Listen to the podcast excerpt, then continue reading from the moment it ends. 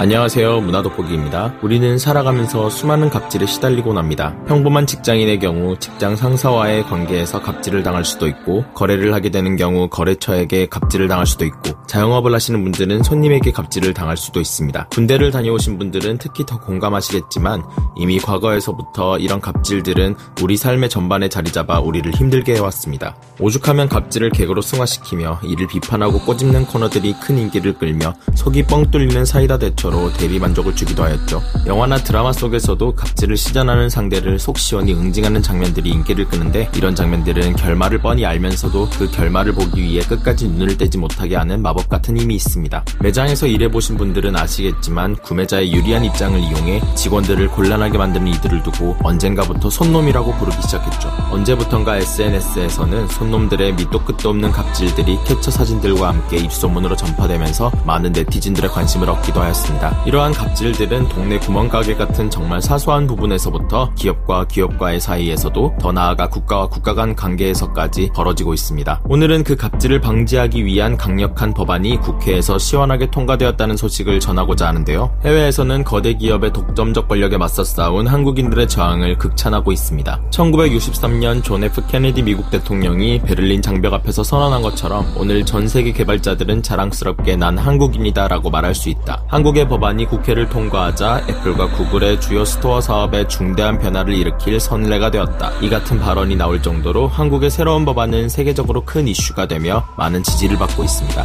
바로 구글 갑질 방지법이라 불리우는 전기통신사업법 개정안인데요. 이 법은 구글의 갑질에 대항하는 세계 최초의 조치라는 타이틀을 얻으면서 국내는 물론 전 세계 IT 업계에서도 큰 관심을 받게 되었습니다. 이 법안이 도대체 무엇이길래 세계의 귀추가 한국으로 몰리게 되었을까요? 오늘의 문화 돋보기 시작 시작하도록 하겠습니다. 구글 갑질방지법은 구글과 애플의 인앱 결제 강제 정책을 막는 전기통신사업법 개정안을 말하며 지난 2021년 8월 31일 국회에서 최종 통과된 바가 있습니다. 이에 따라 2021년 9월 1일부터 적용 예정이었던 구글의 인앱 결제 의무화와 30% 수수료를 떼어가는 정책이 국내에서는 무용지물이 되었다고 보시면 되는데요. 애플의 앱스토어나 닌텐도 소니와 같은 다른 유사한 앱스토어들의 경우 모든 디지털 다운로드 구매에 대해 30%의 수수료를 매겨왔는데요. 반면 구글 구글 플레이는 게임 앱에만 30%를 징수해왔고 음악 스트리밍 등의 비게임 앱에는 구글의 인앱 결제 사용을 강제하지 않아왔습니다. 즉 게임이 아닌 경우에 한해 구글 플레이는 자신들의 결제 시스템인 인앱 결제 사용을 강제하지 않고 다른 제3자의 인앱 결제를 허용했기에 사실상 비게임 앱에는 30%의 수수료를 면제해 주었던 것입니다. 하지만 이런 제3자 결제 허용을 허가해 주었더니 사용자가 잘 알지도 못하는 다양한 제3자 결제 사업자에게 신용카드 정보 등의 민감한 개인정보를 전송해야 하기에 안드로이드 스마트폰 사용자들의 개인정보가 유출될 위험이 높다는 문제가 지적되어 왔는데요. 그래서 구글은 2020년 이런 수수료 면제를 폐지하고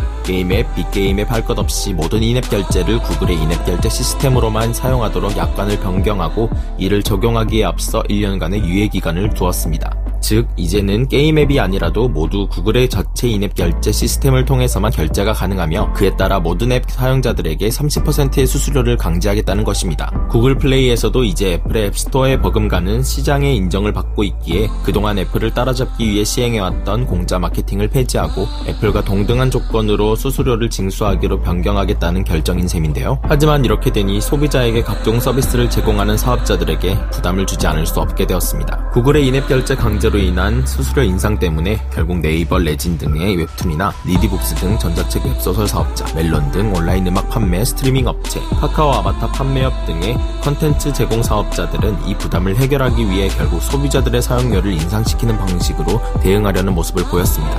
문제는 이미 구글 플레이가 너무나 큰 시장을 차지하고 있는 상황에서 이와 같은 상황이 발생했기에 앱 사업자들의 입장에서는 사실상 구글 플레이가 시장을 장악하고 있는데 사업자들은 울며 겨자 먹기로 어쩔 수 없이 인앱 결제 방식에 따르라는 말인가 하며 억울함을 토로하고 있습니다. 구글 플레이가 처음부터 훗날 이렇게 결제 시스템을 바꿀 것이라 공지한 것도 아니고 공짜 마케팅으로 시장을 장악해 다른 선택지가 없게 만들어 놓은 상태에서 이 같은 결정을 내리는 것은 문제가 있는 것 아닌가 하는 주장도 있는데요. 그래서 이를 방지하기 위한 법안을 통과시키기 위해 국내에서는 끊임없는 노력을 지속했었습니다. 이를 추진하게 된 것은 국내 IT 업계와 콘텐츠 사업자의 요청으로 인해서였다고 합니다. 결과적으로 앱을 만든 해당 사업자는 그동안 내지 않았던 수수료 30%를 구글에 납부해야 하는 상황에 처했기 때문에 갑작스럽게 생겨난 리스크를 감당하지 않기 위해 그동안 수많은 사람들이 노력을 했을 것입니다. 그렇다고 이 같은 결정을 내리지 않고 계속 기존 방식대로 하자니 게임 앱 사업자들의 입장에서는 형평성에 어긋나는 것 아니냐? 왜 우리만 수수료를 계속 30%나 내야 하냐? 는 말이 나올 판입니다. 그렇다고 게임 앱 사업자들에게까지 수수료를 받지 않자니 구글 입장에서는 경영이 적자로 돌아설 걱정을 해야 될 판인데요. 그래서 구글 역시 이 법안을 막기 위한 노력을 하고 있었습니다.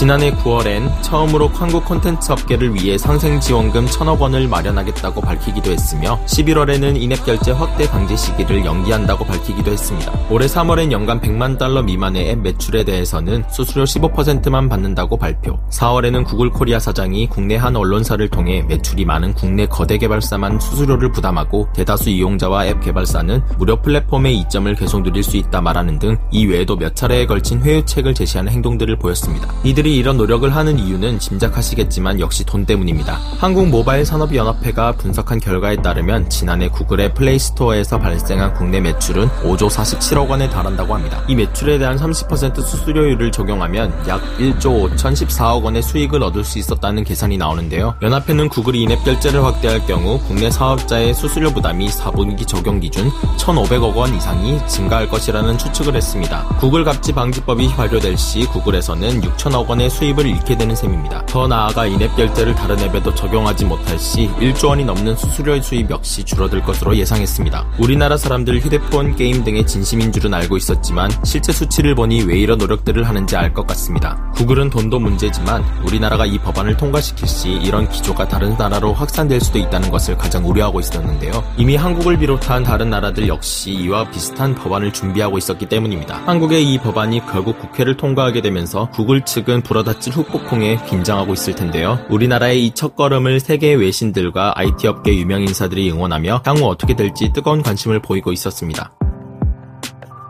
블룸버그 통신은 법안이 국회를 통과하자 애플과 구글의 주요 스토어 사업에 중대한 변화를 일으킬 선례가 됐다고 보도했는데요. 또한 한국에서 법안이 통과되면서 다른 곳에서도 이와 유사한 조치가 있을 수 있다며 최근 빅테크 기업들이 엄청난 권력을 손에 쥐고 있다는 점 때문에 주요국들의 정치적 분위기가 적대적으로 바뀌었다고 전했습니다. 스트리트 저널은 한국에서 이 법은 구글 갑질 방지법이라고 불리고 있다. 이 법은 한국의 인터넷 기술 기업과 스타트업, 콘텐츠 개발자와 앱 제조사들로부터 환영받고 있다. 이 법은 구글 과 애플의 디지털 매출에 수수료 수입을 위협하게 될 것이라고 보도했습니다. CNN 역시 한국의 법안은 다른 국가에서도 유사한 조처를 할 수 있는 발판을 마련할 것이라며 유럽, 영국 등 전 세계적으로 앱 생태계에 대한 수많은 조사가 진행 중이라고 전했습니다. 이어 최근 애플과 구글에 대한 강력한 새로운 규정의 필요성이 거론되고 있다고 덧붙이기도 하였습니다. 세계 최대의 게임사인 에픽게임즈 대표인 팀 스위니의 발언 역시 큰 이슈가 되었는데요. 그는 31일 트위터를 통해 이 같은 발언을 남겼습니다. 1963년 2003년 존 F 케네디 미국 대통령이 베를린 장벽 앞에서 선언한 것처럼 오늘 전 세계 개발자들은 자랑스럽게 난 한국인이다 라고 말할 수 있다. 게임 포트나이트로 유명한 미국의 게임 회사 에픽 게임즈는 인앱 결제 방식을 둘러싸고 2020년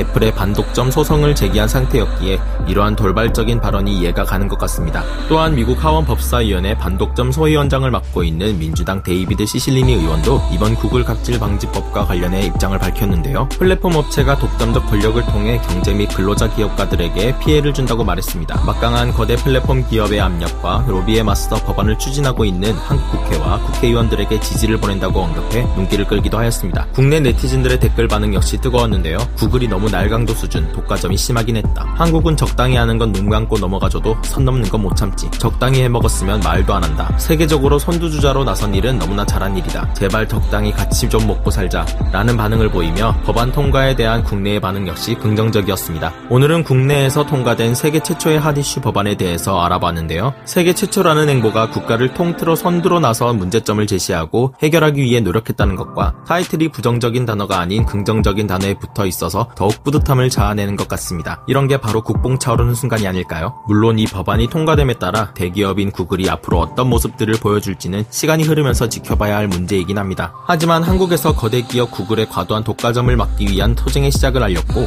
세계 유수의 나라와 소비자와 기업가들 역시 이러한 싸움을 준비하고 있었기에 부정적 결과보다는 긍정적인 결과가 이어지지 않을까 조심스레 예측해 봅니다. 여러분들은 혹시나 일상생활 속에서 나보다 지위가 나고 나이가 어리다고 갑질을 하신 경험이 있지 않으신가요? 갑질은 대기업뿐만 아니라 일상의 어떤 순간 속 작은 부분에서조차도 일어날 수 있는 부분입니다. 하물며 배달앱 속 리뷰에서조차도 알 수 있죠. 언젠간 지렁이도 밟으면 꿈틀하는 날이 있을 것입니다. 난 그런 적 절대 없지라고 생각하시는 분들 내일이라도 달라진 모습으로 주변 사람들에게 따뜻한 말이라도 건네보는 것은 어떨까요? 오늘 문화 돋보기 여기서 마치도록 하겠습니다. 좋아요와 구독, 알림 설정은 필수. 다음 시간에 또 다른 이슈거리로 돌아오도록 하겠습니다. 감사합니다.